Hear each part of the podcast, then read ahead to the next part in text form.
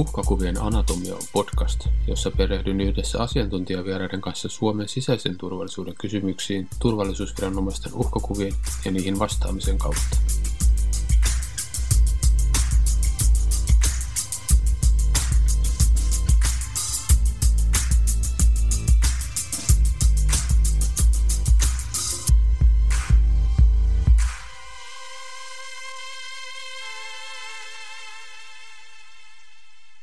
Tämänkertaisen jakson aiheena on aina ajankohtainen terrorismi. Jakson vieraina on kaksi terrorismiasiantuntijaa, jotka molemmat ovat tutkineet ja seuranneet suomalaista sekä kansainvälistä terrorismia ja terrorismin torjuntaa. Ensimmäisen asiantuntijana on Leena Malkki Helsingin yliopistosta. Tervetuloa. Kiitos. Ja toisena asiantuntijana on Julia Jansson Helsingin poliisista. Tervetuloa. Kiitos. Juontajana toimii Jukka Pesu. Lähdetään liikkeelle tästä ihan tästä määritelmästä, eli terrorismin määritelmistä ja mitä se terrorismi oikeastaan on. Miten, miten te määrittelisitte terrorismin? Miten se eroaa esimerkiksi muusta rikollisuudesta tai poliittista ääriliikkeistä, joista me puhuttiin tuosta aikaisemmassa jaksossa? Joo, tämä on, on tota, vähän semmoinen, keneltä kysyy ja missä merkityksessä kysymys, että ihan lyhyesti pysty vastaamaan. Näin tutkijalle terrorismi on toimintatapa, jossa väkivallan käytöllä pyritään saamaan laajemmassa joukossa ihmisiä aikaa jonkinlaisia asenteen ja käyttäytymisen muutoksia, joilla sitten ajatellaan, että omat tavoitteet jollain tavalla edistyy. Eli kyse on toimintatavasta, joka on rikollista kyllä, mutta sen motiivit on aika erilaisia kuin yleensä väkivaltarikollisuudessa ja myös osittain ne, ketkä siihen lähtee mukaan. Ja usein terrorismia käyttävät on jollain tavalla kuuluu johonkin ääriliikkeeseen, ei välttämättä niin, että, että kuuluu, kuuluu johonkin isompiin yhteiskunnallisiin liikkeisiin itse mukana, mutta on samankaltaisia tavoitteita kuin joillain ääriliikkeellä, mutta lähes kaikki ääriliikkeet ei hyväksy väkivaltaa, saati terrorismia. Mutta sitten meillä on myös julkisessa keskustelussa käytetään paljon sanaa terrorismia, ei kyllä mitenkään systemaattisesti. Sen takia me sanotaankin, että toisen terroristi on toisen vapaustaistelija, kun sitä termiä käytetään valikoiden. Ja se onkin ehkä enemmän sellainen termi, jolla tuomitaan voimakkaasti. Ja, ja, ja tota, siihen on, on pitkään jo tämmöinen niin kuin voimakas ää, tuomitseva kielteinen poliittinen sävy liittynyt. Joo, joo. Onko Julia, onko sinulla jotain lisättävää tähän? No, Leena osaa tämän tyhjentävästi kuvata. Tuota, ää, piti sanoa tähän väliin, että, että vaikka tulen, olen poliisilla töissä, niin en ole täällä poliisin edustajana, vaan ihan itsenäni, eli ihan vaan tutkijan roolissa, että piti se täsmentää tuohon. Mutta siis ää, siis Leena nyt sitä hyvin kuvasi, mutta ehkä sitä, mitä nyt tuohon voisi lisätä, niin siitä tavallaan siitä sen symboliikasta, että silloin terroristisella teolla on aina niin kuin joku viesti tai joku symboli, että se ei ole vaan se teko, niin kuin se funktio ei ole vaan olla se niin kuin kyseinen teko, vaan se aina niin kuin välittää jotain laajempaa viestiä samaan aikaan. Just näin se väkivalta ei ole itse tarkoitus, vaikka meidän. Huomio siihen kiinnittyy. Ne yleensä ne tavoitteet on muussa kuin siinä tuhon aiheuttamisessa itsessään. Aivan. Jos mietitään niitä tavoitteita hiukan, niin mit, mitä varten oikeastaan terrorismia tehdään? Että onko se ollut niin kuin vaikka historiallisesti tehokas tapa ja ajaa poliittisia tavoitteita? Että tulee mieleen nyt vaikka Venäjällä keisarivallan kaatumista varmaan edesauttoi terroristinen toiminta aikanaan, mutta miten te näette, että onko, se ollut, onko, onko, onko terroristijärjestöt saaneet tavoitteitaan läpi? No mm, aika harvoin niitä niin kuin perimmäisiä tavoitteita on ihan terrorismin keinoin saatu. Ja on aina vähän semmoinen hankaluus ää, vastata siihen, että mikä oikeastaan se terrorismin ansiota on ollut, kun yleensä niitä samoja tavoitteita ajetaan myös muin keinoin. Usein annetaan Algerian sota 50-luvun lopulla ja 60-luvun alussa yhtenä esimerkkinä, jossa se on niin kuin jollain tavalla toiminut. Ja, ja myöskin tota, Kyproksen 50-luvun lopun tapahtumat, jotka, jotka tota, johti sitten Iso-Britannian vetäytymiseen siinäkään kyllä lopullista tavoitetta, eli sitä mitä tavoiteltiin, että, että liityttäisiin Kreikkaan, niin tai valtioliitto Kreikan kanssa, niin sitä ei saavutettu. Että tälle niin kuin, ää, lopullisten tavoitteiden saavuttamiseen se on aika kehno, kehno keino. Ää, se, mihin se sitten on parempi, niin julkisuuden saamiseen ja joskus hallitusten painostamiseen ja tämän tyyppiseen niin pienempiin tavoitteisiin.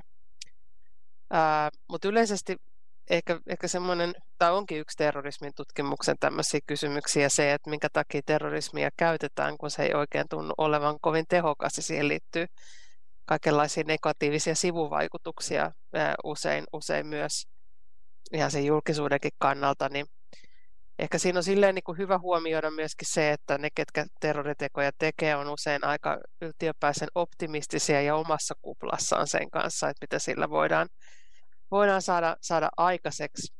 Ja monesti ei ole edes ajatus se, että niitä lopullisia tavoitteita saavutettaisiin yksinomaan terrorismin keinoin, vaan aika usein siihen sisältyy kumminkin jonkinlainen haave siitä, että se on niin kuin tavallaan, että tällä aloitetaan tai tietyssä vaiheessa käytetään tätä, mutta sitten siitä sitten ö, lisää ihmisiä lähtisi mukaan toimintaan ja, ja se eskaloitu se konflikti siitä sitten mm, klassisten teorioiden mukaan sissisodaksi sitten tavanomaiseksi sodaksi ja ehkä siitä on erilaisia ajatuksia joidenkin, joidenkin mukaan vaan niin kuin laajemmaksi kansannousuksi ää, niin kuin eri, erilaisin keinoin.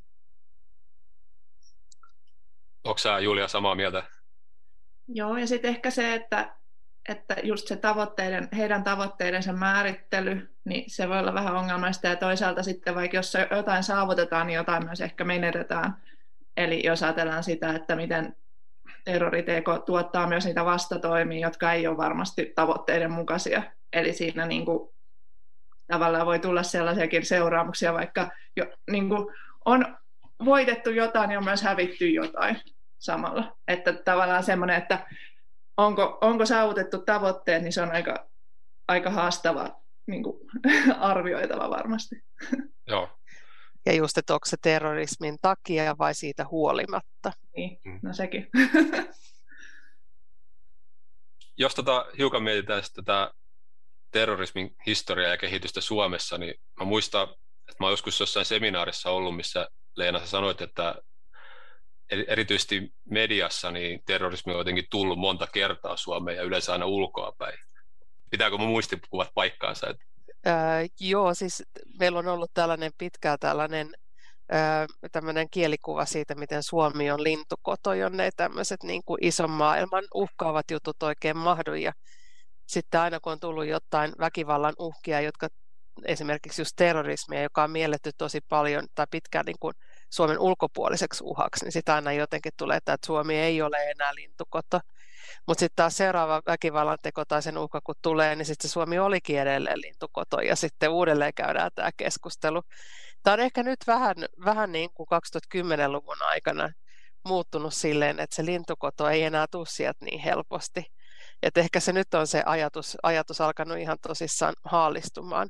Mutta meillä on tosiaan nyt niin kuin kylmän sodan tai siis toisen maailmansodan jälkeisen aikana, kylmän sodan aikana ja sen jälkeenkin on ollut aika voimakkaasti sellainen ajatus, että terrorismi varsinkin, mutta ehkä laajemminkin poliittinen väkivalta ei kuulu Suomeen. Ja jos sitä täällä on, niin sitä täytyy olla aina vähintään jotain ulkomaalaisia vaikutteita. Ja varsinkin silloin, jos sitä terrorismi-sanaa aletaan käyttää, niin silloin se tulee helpommin kuviin silloin, jos siinä on nähtävissä, että siinä on jotain ulkomaalaisia vaikutteita ollut mukana me puhuttiin noista poliittisista ääriliikkeistä tuossa aikaisemmassa jaksossa, ja me tultiin ehkä semmoiseen johtopäätökseen, että ne tietyt ajatukset ja virtaukset tulee ulkopuolelta, ja niihin sekoittuu tämmöiset kansalliset intressit ja kansalliset erityispiirteet, niin onko tässä terrorismissa samalla lailla vai onko se enemmän kansainvälistä? No siis nykyisin, nykyisin ää, aika niin kuin voimakkaasti, just jos ajattelee tätä tämmöistä radikaali-islamistista liikehdintää, mitä ISIS ja Al-Qaida edustaa, ja myöskin äärioikeisto, tämmöistä radikaalinationalistista liikehdintää, niin on ne tosi voimakkaasti valtioiden rajat ylittäviä, ylittäviä ilmiöitä niin, että oikeastaan nykyisin on vaikea enää sanoakaan, että mikä on, on ihan, ihan täysin niin kuin, että mikä, missä se kotimaisen ja ulkomaisen raja oikeastaan siinä menee. Et toki ne niin kuin maan omat perinteet ja, ja historia vaikuttaa siellä, siellä taustalla, että minkälaiselle sitten on, on tarttumapintaa edelleen, mutta ei ihan, ihan saman, saman huomioon tekisin itsekin, että myös aikaisempien, aikaisempien vuosikymmenten liikehdinnästä, että, että, tota, että kyllä on semmoisia virtauksia nähtävissä poliittisessa väkivallassakin, että minkä tyyppiset ideologiat ja ajatukset ja mallit on, on niin kuin minäkin aikana sit poliittista väkivaltaa ja terrorismia ää, ää, niin kuin inspiroi, inspiroimassa ja ruokkimassa. Mutta ei kaikkiin maihin, ma, kaikkiin maihin tartu. Et jos ajattelee 60-70-lukua, jolloin oli monissakin Euroopan maissa kaikenlaista niin kuin, ää, terroritoimintaa tai ainakin niin kuin jonkinlaista flirttailua siihen suuntaan, niin me ei sitten taas Suomessa hirveän paljon sellaista nähty, ja Suomikaan ei ole ainoa maa, jossa on ollut näin, että se on sitten oma tutkimuksellinen mielenkiintoinen kysymys, että minkä takia tämmöiset niin kuin transnationaalit poliittisen väkivallan mallit ja virtaukset ää, ilmenee joissain maissa voimakkaammin kuin toisissa, vaikka tavallaan ne olisi, olisi paljon niitä samoja tekijöitä ja samoja malleja ja muuta, niin myös niissä maissa, joissa ei ole poliittista väkivaltaa, niin olemassa. No onko tässä suomalaisessa historiassa, terrorismin historiassa nähtävissä jonkinlaisia vaiheita tai miten se on kehittynyt? No mä voin, voin, voin aloittaa ja Julia voi täydentää sitten. Ei ole varmaan sellaista yhtenäistä tarinaa oikein voi kertoa suomalaisesta terrorismista tai terrorismista Suomessa, että siellä on erilaisia mm, kohtia, joista niin tutkija voi tunnistaa silleen, että tässä on nyt käytetty sen tyyppisiä toimintatapoja, jota voisi kutsua terrorismiksi tutkijan silmin. Ja äh, ensimmäiset varmaan, varmaan löytyy sieltä sortovuosilta, Poprikovin murha on aika selvä ja aika monet muutkin, muutkin sitten sortokausien aikana, aikana olleet, olleet teot. Sekin oli muuten tosi transnationaali ilmiö niihin aikoihin. Silloin elettiin tietynlaisen terrorismin äh, aikakautta muutenkin Euroopassa, mihin tämä kytkeytyi. Ja Suomi on ollut sillä aika tärkeäkin alue. Sitten voi ajatella, että sotien välisenä aikana esimerkiksi Lapuan liikkeen kyyditykset oli, on, on semmoinen. Ja sitten kylmän sodan aikana esimerkiksi Pekka Siitoimen ja kumppanien, kumppanien tota, kursiivin kirjapaino, tuhopoltot ja tämän tyyppiset asiat, asiat voisi siinä olla. On myös jotain ää, kun suojelupoliisin historia on kirjoitettu, niin käynyt ilmi, että täällä on epäilty joidenkin kansainvälisten terroristien niin sanotusti oleskelleen ehkä, ehkä, ehkä niihin aikoihin. Se, että ei ole julkista historiaa, mutta semmoista, mitä täällä ehkä on tapahtunut. Sitten voi ajatella, että 90-luvulla, kun me nähtiin näitä eläinoikeusliikkeen turkistarhaukseen niin kuin elinkeinona kohdistuneita iskuja, muun muassa näitä turkistarhoilla näiden kettujen vapautuksia, niin sitäkin voi ajatella, ajatella tietyn tyyppisenä terrorismina, ainakin jos sen määritelmä ulottaa siihen, että ihmishenkiin ei tarvitse niiden, niiden suoraan, suoraan kohdistua. Ja sitten kun tullaan eteenpäin, niin radikaali-islamistista toimintaa, sehän Suomessa on lähinnä ollut tukitoimintaa muualla toimiville liikkeille, niin siitä, siitä on merkkejä. Ja ja sitten on ehkä jossain määrin myös nyt viime vuosina sellaisia, mm, sellaista ollut, että Suomessa on jonkinlaista kannatusta sen tyyppisille äärioikeiston suuntauksille, joissa, joihin niin kuin kuuluu ainakin ajatuksen tasolla niin kuin sellaista, sellaista niin kuin väkivallan tekojen tekeminen, jota terrorismiksi voisi kutsua. Ja Tällä mä viittaan ennen kaikkea siihen nyt paljon puheessa olleen, olleeseen akselerationismiin ja, ja tota, siege-kulttuuriin, joka tämä kankaanpään pidätykset, mihin, mihin ne näyttää liittyvän. Tässä vaiheessa, kun me tässä turistaan alkuvuodesta 2022, niin me tiedetään vielä kovin vähän siitä, mitä on tapahtunut tai edes mitä poliisi tietää, mutta tämä siege-kulttuuri just on se osa äärioikeistoa kuitenkin, joka johon sen tyyppinen väkivalta, mitä tutkija terrorismiksi kutsuu, niin, niin eniten ehkä liittyy siellä äärioikeiston puolella nykyisin. Onko sinulla Julia lisättävä? Tota, siis tässähän on, niin kuin taas tulee se, se, se määritelmäkysymys vastaan, että, että mitä, mitä siihen samaan jonoon laitetaan. Yksi kysymys on se, että että pitäisikö jotain tämmöisiä niin kuin poliittisesti motivoituneita kouluampumisia niin pitää terrorismina vai ei, että tietyssä mielessähän ne sopisi siihen, siihen samaan, samaan janaan mukaan, jossa manifesteja jätetty ja aika semmoinen just symboliseen, niin kuin, symbolisia tarkoituksia niillä teoilla, niin mahtuuko ne siihen vai ei, mutta ei ne yleensä siihen, siihen jono ei ole laitettu, mutta olisi se mahdollista ajatella näin. Jos tekijöitä itseltään kysyy, esimerkiksi Jokelan tekijältä, niin pitäisi laittaa. Mm. Että tota, tämäkin on jännä, että meillä on, on siis, vaikka yleensä ajatellaan sillä tavalla, että kukaan ei halua itse olla terroristi, että se on aina terroristi, terroristi on aina jotain sellaista, joita toinen, jolla, jolla niin kuin leimataan muita, niin kyllä on Jokelan se koulusurma esimerkiksi tapaus, jossa tekijä itse halusi, että se teko tulee nähdyksi terrorismina, mutta meidän julkinen keskustelu ei sitä koskaan sellaisena nähnyt ja tämän aspektin aika lailla ohitti. Pitääkö terroristi olla uskottava, että se voi olla terroristi? Mä luulen, että se on noissa, noissa koulusurmissa se tulee aika pitkälti, ää, pitkälti tota siihen, että se ei edusta sen tyyppistä poliittista toimintaa, mikä me tunnistettaisiin poliittiseksi toiminnaksi, vaikka ää, tiettyihin kouluampumisiin, just sen tyyppisiin, mitä nämä Jokela ja Kauhajoki on, niin sisältyy kyllä ihan selvä yhteiskunnallinen elementti. Mutta se ei ole sellainen, että voisi sanoa, että tämä on nyt niin kuin fasismia tai kommunismia tai joku, joku niin kuin tietty, tietty liike, että se, on, se liittyy siihen koulusurmien alakulttuuriin, johon liittyy myös tietynlainen yhteiskuntakritiikki. Ja sitä ei ehkä pidetä oikein poliittisena eikä oikein varteotettavanakaan.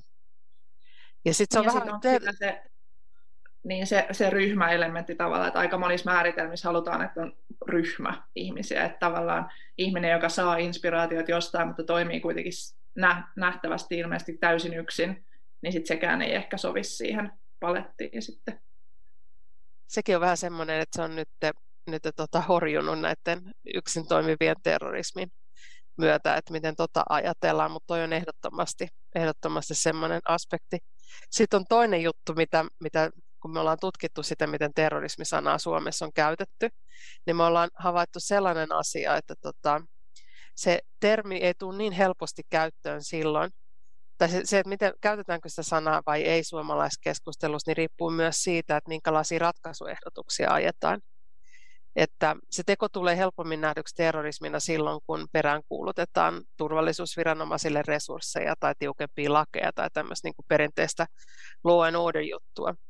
Mutta silloin, jos ne ratkaisumahdollisuudet tai keinot, mitä, mitä ajetaan, on enemmän jotain niin kuin sosiaalipalveluita tai mielenterveyspalveluita, näitä niin, kuin niin sanotusti pehmeitä keinoja, niin siihen se terrorismiksi kutsuminen ei oikein sovi yhtä hyvin yhteen. Ja meillähän nimenomaan tämä, tämä niin kuin jälkimmäinen linja on noissa koulusurmiin vastaamisessa painottunut, mikä osittain voi myöskin selittää sitä halluttomuutta laittaa niitä sinne terrorismiin lokeron. Sitä vähän yritettiin Kauhajoen jälkeen, mutta se ei mennyt läpi ja aloitteen tekijä oli tutkija siinä, että pitäisikö ne ajatella terrorismina.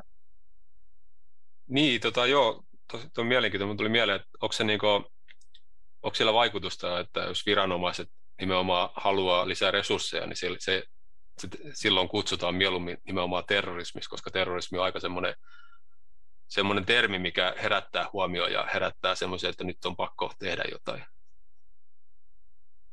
Niin, onko se viranomaisten, musta ainakin tuntuu, että niin kuin Breivikin tekojen jälkeen, niin mediakin teki sitä, että ensin se oli terrorismi, kun ei tiedetty, mitä oli tapahtunut, ja sitten yhtäkkiä se sana vähän niin kuin katosi. En mä ole tätä tutkinut, siis, mutta semmoinen mielikuva mulle jäi siitä, että se sitten siinä vaiheessa, kun selvisi, kuka oli asialla, niin yhtäkkiä se oli joukkomurha. Että en mä tiedä, onko se vaan viranomaisten, niin kuin, toki heilläkin on motivaatioita joissain tämmöisissä asioissa mukana, mutta, mutta kyllä se johonkin laajempaan mun nähdäkseen liittyy. Ja toinen, toinen mikä tuli mieleen, että onko se niin kuin, sitten helpommin terrorismia, jos se tekijä niin kuin näyttää selvästi jotenkin ulkomaalaiselta tai semmoiselta, että jos on tämmöinen mm. vaalea suomalainen nuori mies tekee jotain iskuja, niin se on sitten jotain muuta kuin terrorismia. Joo, toi on sellainen yleismaailman ilmiö, että sitten on esimerkiksi Yhdysvalloissa valloissa niin kuin varmaan eniten tutkittu ja mitä, minkälaista mediahuomioakin kohdistuu iskuihin ja miten niitä kutsutaan, niin kyllä se silloin, jos se on niin kuin jollain tavalla muslimilta vaikuttava henkilö, niin ne väkivallan teot saa enemmän, enemmän mediahuomiota, tulee useimmin nähdyksi terrorismina. Se ei Suomen kohdalla ole ollut ihan johdonmukaista niin, että jos on joku ulkomaalainen, että se olisi aina terrorismi. Että on, se on enemmän sitten ollut enemmän sidoksissa siihen, että minkälainen niin kuin strategia on sitten valittu siinä, miten siihen vastataan ja miten se halutaan kehystää. Ja siinähän on monia osapuolia sitten usein, usein kamppailemassa siitä, että miten sitä tekoa tulkitaan. Viranomaiset on yksi osapuoli, mutta sitten miettii, että Turun puukotuksenkin jälkeen käytiin aika paljon vääntöä siitä, että mi- miten se pitäisi se, se teko nähdä, vaikka se on semmoinen teko, joka aika yleisesti ja helposti on terrorismiksi mielletty siinä mielessä, että se liittyy siihen niin kuin tavallaan siihen terrorismin perikuvaan, eli radikaali, tai näyttää ainakin liittyvän siihen radikaali-islamistiseen toimintaan.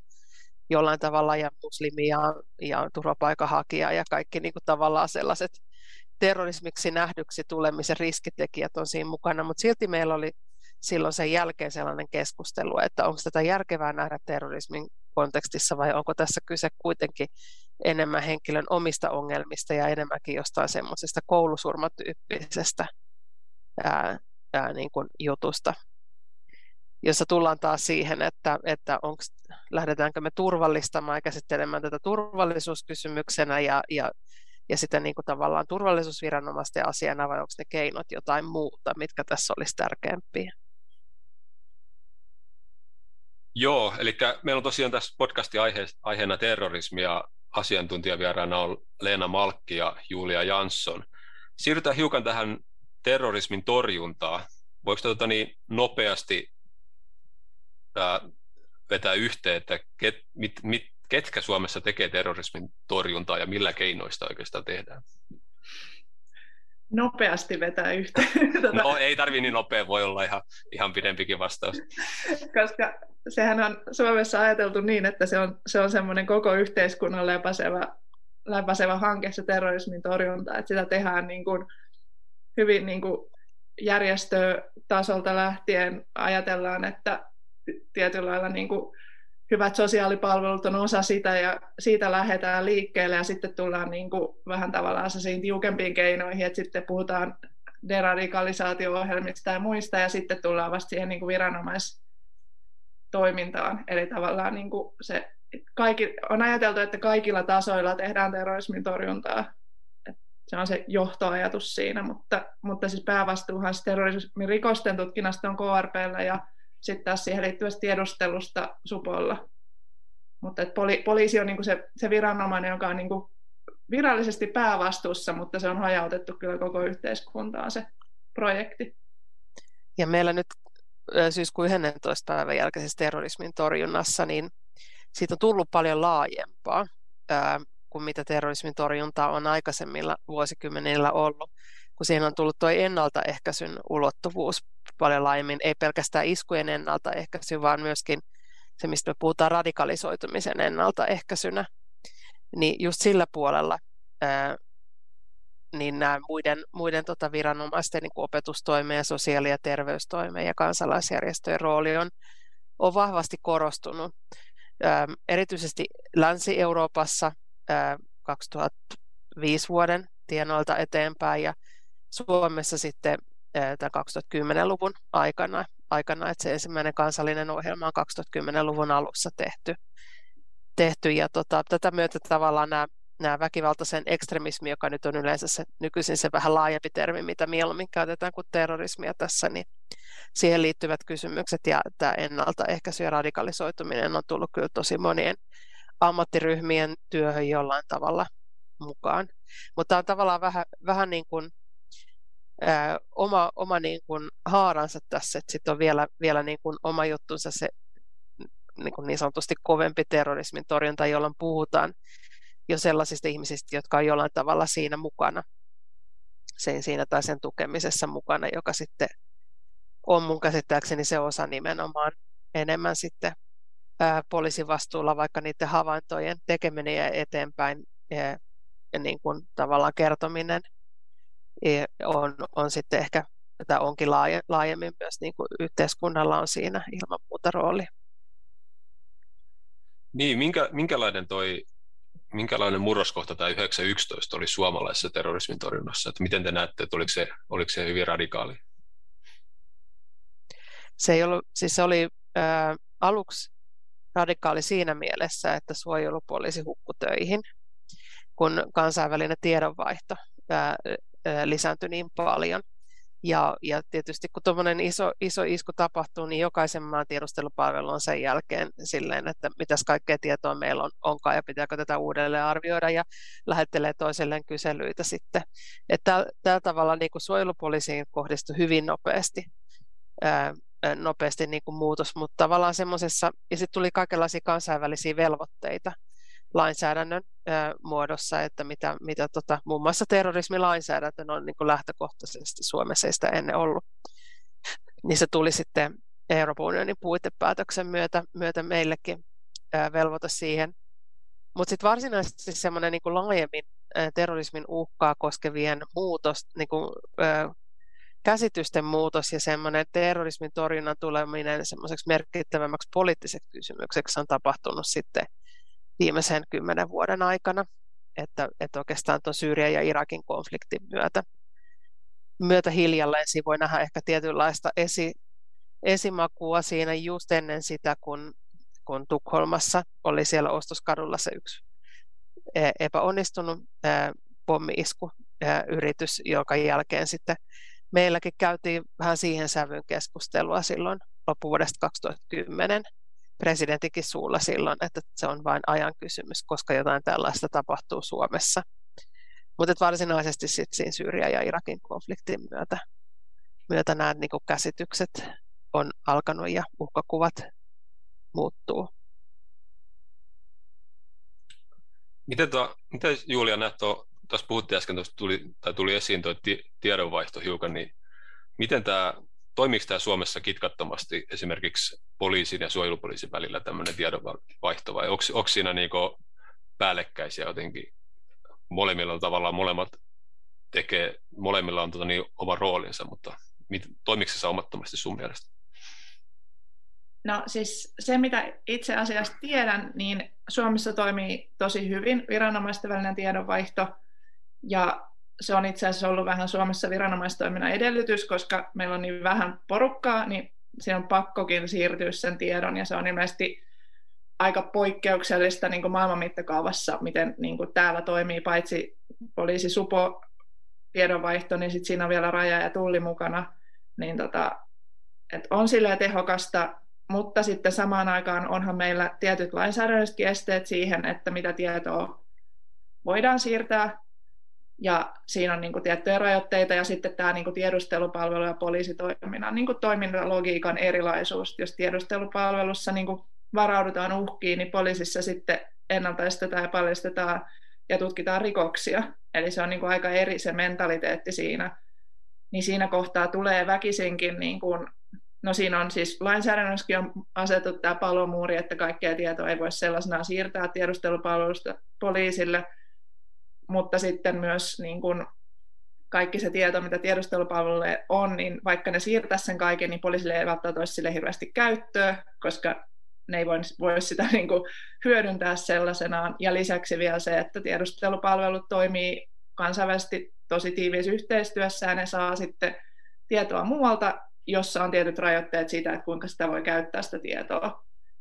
Eli siinä on niin kuin paljon sellaisia tavallaan jarruja, mutta paljon niin kuin, myös hyviä niin kuin, käytänteitä ja siis henkilöiden väliset suhteethan siinä on keskeistä varsinkin taas pienessä maassa, että, että se tieto välittyy ja siirtyy ja ihmiset tietää keneltä kysyä, niin se on, se on tärkeää ja ilmeisesti hyvin toimivaa sen verran, kun tosiaan asiasta tiedän. Mitä jos sitä katsotaan, lainataan hiukan katsantoa ja mietitään Euroopan tasolla, että esimerkiksi Interpol, joka on kansainvälinen rikospoliisijärjestö ja Europol, joka on taas sitten EU-maiden poliisiorganisaatioiden tämmöinen yhteenliittymä, niin niilläkin on molemmilla tehtävälistalla ilmeisesti terrorismin torjuntaa, niin miten sä, oletko sä tutkinut, että miten, niin kuin, miten se toimii näin niin EU-tasolla? EU-tasolla tietty muitakin toimijoita, EUta ja eri valtioita ja tiedustelupalvelu ja niiden välisiä yhteenliittymiä. Miten sä näet, että se toimii näin Euroopan tasolla? No siis tosiaan niin kuin, siis vanhastaanhan poliisilla on ollut hyvä pitkä sellainen kahdenvälisen yhteistyön perinne ja monenkeskisen yhteistyön perinne, ja sitten on vielä tämä Europol-taso, joka on tullut sitten 90-luvun puolivälissä virallistettu tämä toimintatapa, niin sehän on niin kuin aika sujuvaa ja mutkatonta, ja siis niin kuin varsin toimivaa. Tietojenvaihto niin kuin sujuu niin kuin ripeästi, mutta toki sitten äh, on varmasti asioita, joista tieto ei vaihdukaan niin hyvin kuin toisista asioista. Että tietyt rutiinit on niin kuin hyvin hanskassa ja sitten voi olla sellaisia asioita, mistä se ei, se ei sitten toimi niin hyvin. Mutta pääasiassa ilme, luottamus on ilmeisen hyvä eri valtioiden poliisiviranomaisten välillä ja se niin kuin, pääasiassa toimii ja toki sitä koko ajan kehitetään myös eteenpäin niin kuin Europolin toimintaa. Interpolhan on vähän sitten toisen tyyppinen. Ää, siinä on niin kuin lähes kaikki maailmanmaat mukana ja eri maissa on hyvin erityyppisiä oikeusjärjestelmiä ja poliisijärjestelmiä. Sehän myös Europolin sisällä on, että tota, Euroopan sisällä, että eri maissa on hyvin erilaisia poliisiorganisaatioita. Suomessa on aika simppeli tämä meidän systeemi, mutta jos katsoo Italiaan tai Ranskaan, niin siellä on päällekkäisiä, sitten ton rajan yli ei saa kävellä, että siellä on toinen poliisi vastassa, että et, et sinänsä niin kuin, se liittyy myös tähän Suomen sisäiseen yhteistyöhön, että meillä ei ole tuollaista niin monimutkaisuutta niin paljon. Mutta siis Interpolissa, kun on niin paljon jäsenmaita, niin tietoa vaihdetaan ja se on, niin kuin, se on niin kuin poliisilähtöinen organisaatio, että ne on itse niin kuin halunnut sitä rakentaa ja siltä pohjalta on lähdetty, että niin kuin tavallaan käytännön, käytännön pohjalta on lähdetty sitä rakentamaan, mutta siellä on tietysti isoja kysymyksiä siitä, että kuinka niitä, jos ajatellaan, että siellä on tämmöinen vähän niin kuin Interpol-etsintäkuulutustyyppinen tämmöinen, että etsi, miten se on, red notice, niin, eli tällainen varoitus jostain ihmisestä, niin että mihin tarkoitukseen ihmiset oikeasti halutaan, että jos siihen kirjoitetaan, että terroristi on kateissa, niin sitten pitää eri valtiot sitten vähän suhtautua eri tavoilla siihen, että, että onko se nyt sitten terroristi ja kannattaako sitten kauheasti vinkata eteenpäin vai ei. Että kuitenkin osa rikoksista liittyy tosi vahvasti politiikkaan. Ja sitten niitä voidaan käyttää, niin kun, tai kun yhdeltä valtiolta tulee joku tieto, niin sehän on voinut pistää siihen sen, mitä se haluaa siihen pistää. Niin kyllähän siellä varovaisuutta täytyy olla mukana ja onkin on mukana siinä yhteistyössä. Niin, eli tota, käytetäänkö tätä tämmöistä terrorismin torjuntaa esimerkiksi, esimerkiksi toisia, ajattelu, toisia ajattelijoiden niin asema heikentä, heikentämisenä tai, tai viekö tietty, tietynlainen ja viekö elintilaa niin kuin yhteiskunnasta, että käytetäänkö sitä vähän niin kuin myös jossain, jossain päin maailmaa väärin? No onhan se leimakirjois, Leena, Leena ehkä tästä niin. enemmän. Joo, se tota, ähm, toki sitä niin kuin retorisesti käytetään Euroopan politiikassakin. Kaikenlainen semmoinenkin, mikä ei ole väkivaltaan terrorismia, että jonnekin mielestä koronapassi on terrorismia ja se on silloin sellainen niin kuin metaforinen käyttö kanssa. Mutta kyllä sitten on sellaista, mm, erityisesti niin kuin sanotaan tämmöisten liberaalien demokratioiden ulkopuolella, ää, sanomatta, etteikö sitä tietyissä muodossa niin kuin liberaaleissa demokratioissakin tapahtuisi, mutta varsinkin niiden ulkopuolella sitä, että sitä kans, niin kuin painoarvoa, minkä kansainvälinen terrorismin torjunta on saanut, niin käytetään tavallaan hyväksi sitten niiden omien poliittisten sisäisten vastustajien kohdalla niin, että oikeutetaan sitä he, näitä vastaan toimimista sillä, että sanotaan, että se on tota, osa kansainvälistä terrorismin vastaista sotaa ja se on tavallaan silleen kätevää, että samalla voi, voi tota, puuttua niiden poliittisten vastustajien tekemiseen ja osoittaa olevansa kansa, hyvä kansainvälinen kumppani tässä terrorismin vastaisessa toiminnassa.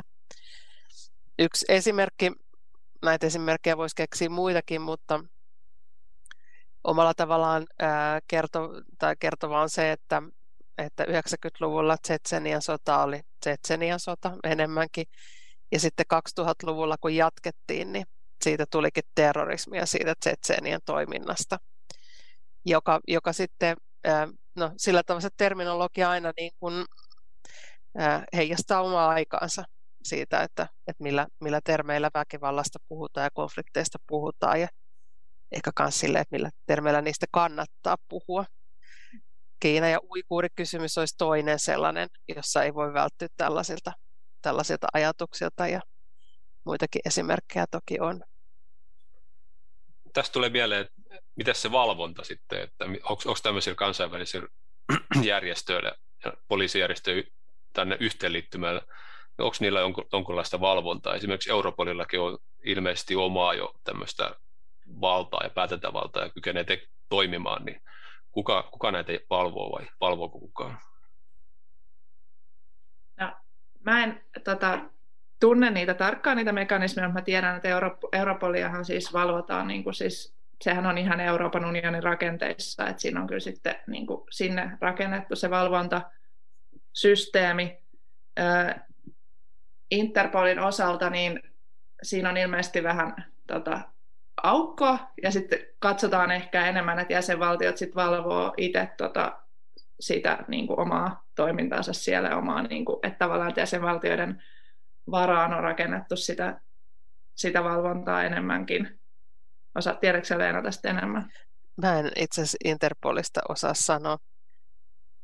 Mulla on semmoinen, äh, semmoinen käsitys itsellä, että sen tavallaan tuon terrorismin torjunnan äh, sanoisiko väärinkäyttö ää, niin kuin poliittista oppositiota vastaan toiminnassa on nimenomaan tämmöinen niin kuin kansallisen tason ilmiö ja menee pitkälti niin kuin valtioiden suvereniteetin piikkiin, että ne on asioita, joihin muiden on vaikea, vaikea puuttua ja kuinka paljon semmoinen on, on mahdollista, niin kyllä sitten heijastaa sitä, sitä niin kuin, minkälainen toiminta ylipäänsä onnistuu missäkin maassa ja minkälaisia valvonnan keinoja ja mekanismeja sitten on olemassa sille, miten vallankäyttäjät sitä valtaansa käyttää.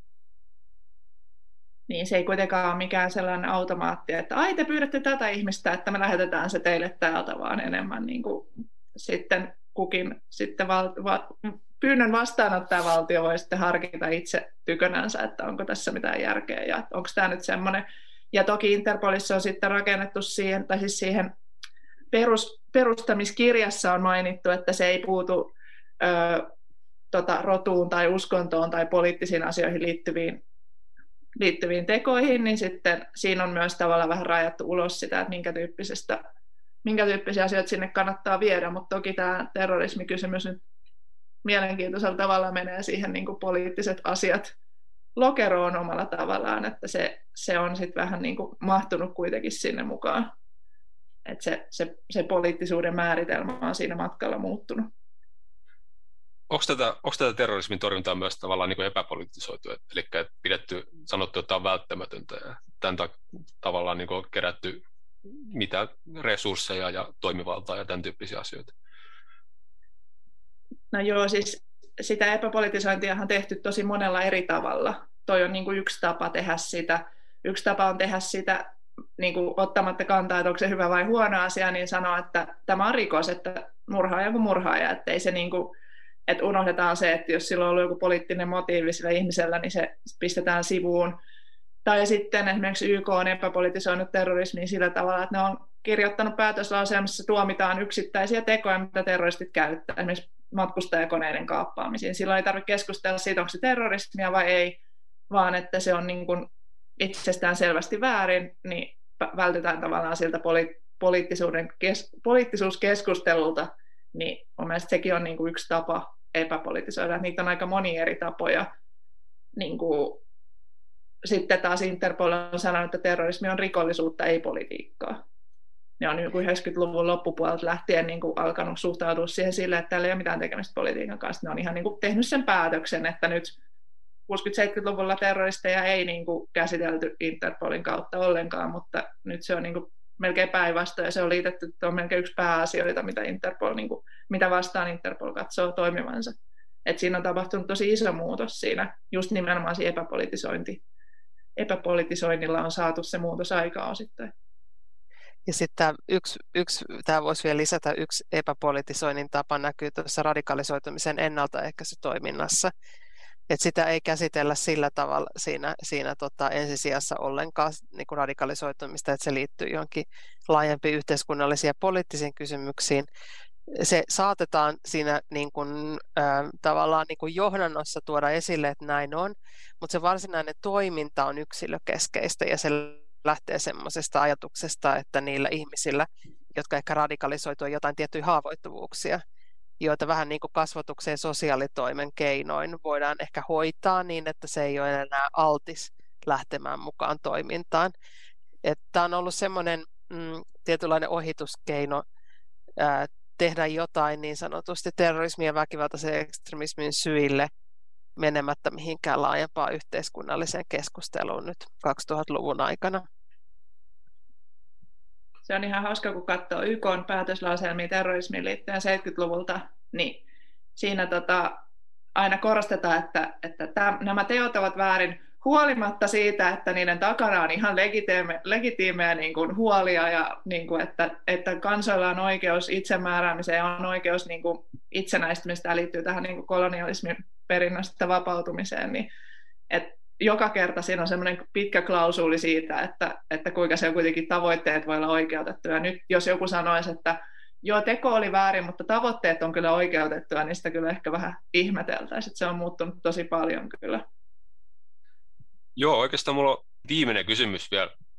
Tuossa ensimmäisessä jaksossa pohdittiin hiukan tämmöistä suspect community, ää, eli epäilty yhteisötematiikkaa, ja mä ajattelin, mä kiinnostaa, että voiko tämmöinen terrorismi uhkakuva myös niin kuin luoda terrorismia, eli esimerkiksi tiettyjen etnisten ja uskonnollisten ryhmien toiseuttamiseen ja radikalisoitumiseen, onko niillä yhteyttä? Miten te näette? No tota, äh, joo, siis e, e, ehdottomasti tämä niin kuin epäilyksen alasten yhteisöjen muodostuminen on semmoinen terrorismin, nykyaikaisen terrorismin torjunnan varsinkin sivutuote. Äh, siihen liittyy semmoisia teemoja, jotka nähdään tietyllä tavalla semmoista niin kuin, mm, poliittisen väkivaltaa radikalisoitumista mahdollistavina tekijöinä, niin kuin kokemus siitä, että työnnetään syrjään ja ettei kuulu joukkoon ja tämän tyyppisiä juttuja. Mutta niiden, niiden niin kuin tavallaan semmoisten yhteiskunnan tason tekijöiden yhteys siihen, että joku lähtee mukaan semmoiseen toimintaan, niin on, on silleen niin kuin monimutkainen, että sitä ei voi ajatella syy-seuraa suhteena, kun suurin osa kuitenkaan ei lähde niistä, kenellä on niitä kokemuksia mukana. Että mä, mä niin kuin enemmän miettisin tuota asiaa, asiaa siltä kannalta, että nuo asiat on tärkeää ottaa huomioon terrorismin torjunnasta puhuttaessa ja terrorismista puhuttaessa, koska ne on tavallaan semmoisia välillisiä terrorismin ja sen torjunnan ää, mm, seurauksia jotka me itse tuotetaan. Me siis tarkoittaa muut kuin terror, terroritoimintaan osallistuvat ja sitä tukevat. Ja sellainen osa, osa sitten niitä terrorismin seurauksia, joihin on mahdollista, mahdollista vaikuttaa ja, ja oli, olisi järkevääkin pyrkiä vaikuttaa. Ne on ihan ymmärrettäviä siinä mielessä ne vaikutukset, että me tiedetään, että terrori-iskuilla on taipumus ää, jyrkentää ää, näkemyksiä nimenomaan, nimenomaan tota, erilaisia vähemmistöjä kohtaan ja korostaa, korostaa sitä, niin kuin vahvistaa semmoista meidän muuta ajattelua, niin kuin pelko ihmiselle helposti, helposti tekee. Mutta, mutta nämäkin on asiat on semmoisia, jotka ehkä voisi olla tämä seurausten hallinta myös osa semmoista modernia terrorismin torjuntaa selvemmin kuin se nykyisin on, just näiden välillisten vaikutusten hallinta. Miten sä Julia näet, että onko, se samaa mieltä? Joo, ehkä tota, ää, tai siis olen samaa mieltä, joo.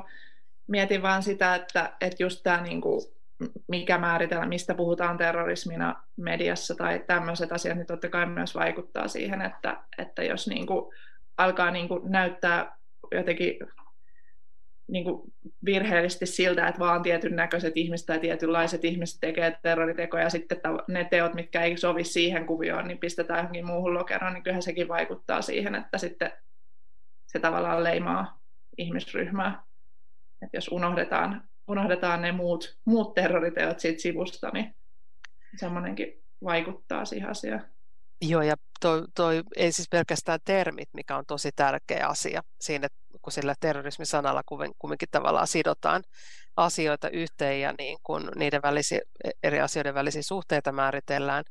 Mutta sitten myöskin se, että miten sitä asiaa käsitellään. Että yksi sellainen ilmiö, mitä, mitä nuoret aktiiviset muslimit Suomessa esimerkiksi on valittanut, on se, että heiltä on, on, on nyt viime vuosina uudelleen ja uudelleen kysytty sitä, että minkä takia musliminuoret radikalisoitu ja he itse eivät ole radikalisoituneet ja he on ihmetellyt, että minkä takia he olisivat tämän asian asiantuntijoita, ähm, että minkä takia heiltä tätä asiaa kysytään, niin siinä tavallaan on paljon tuommoisia, että miten asioita kontekstualisoidaan ja kenellä ajatellaan olevan siihen liittyvää asiantuntemusta tyyppisiä kysymyksiä, joilla myös sitten vähän, vähän niin kuin piilotetummin rakennetaan, rakennetaan tota, selityksiä ja yhteyksiä ää, terrorismien ja laajempien ilmiöiden välillä tai väkivallan tekojen, millä tavalla niitä tahansa, tahansa tota, sitten kutsutaan. Joo, kiitos. Kiitos näistä arvioista ja puheenvuoroista. Kiitos. Kiitos.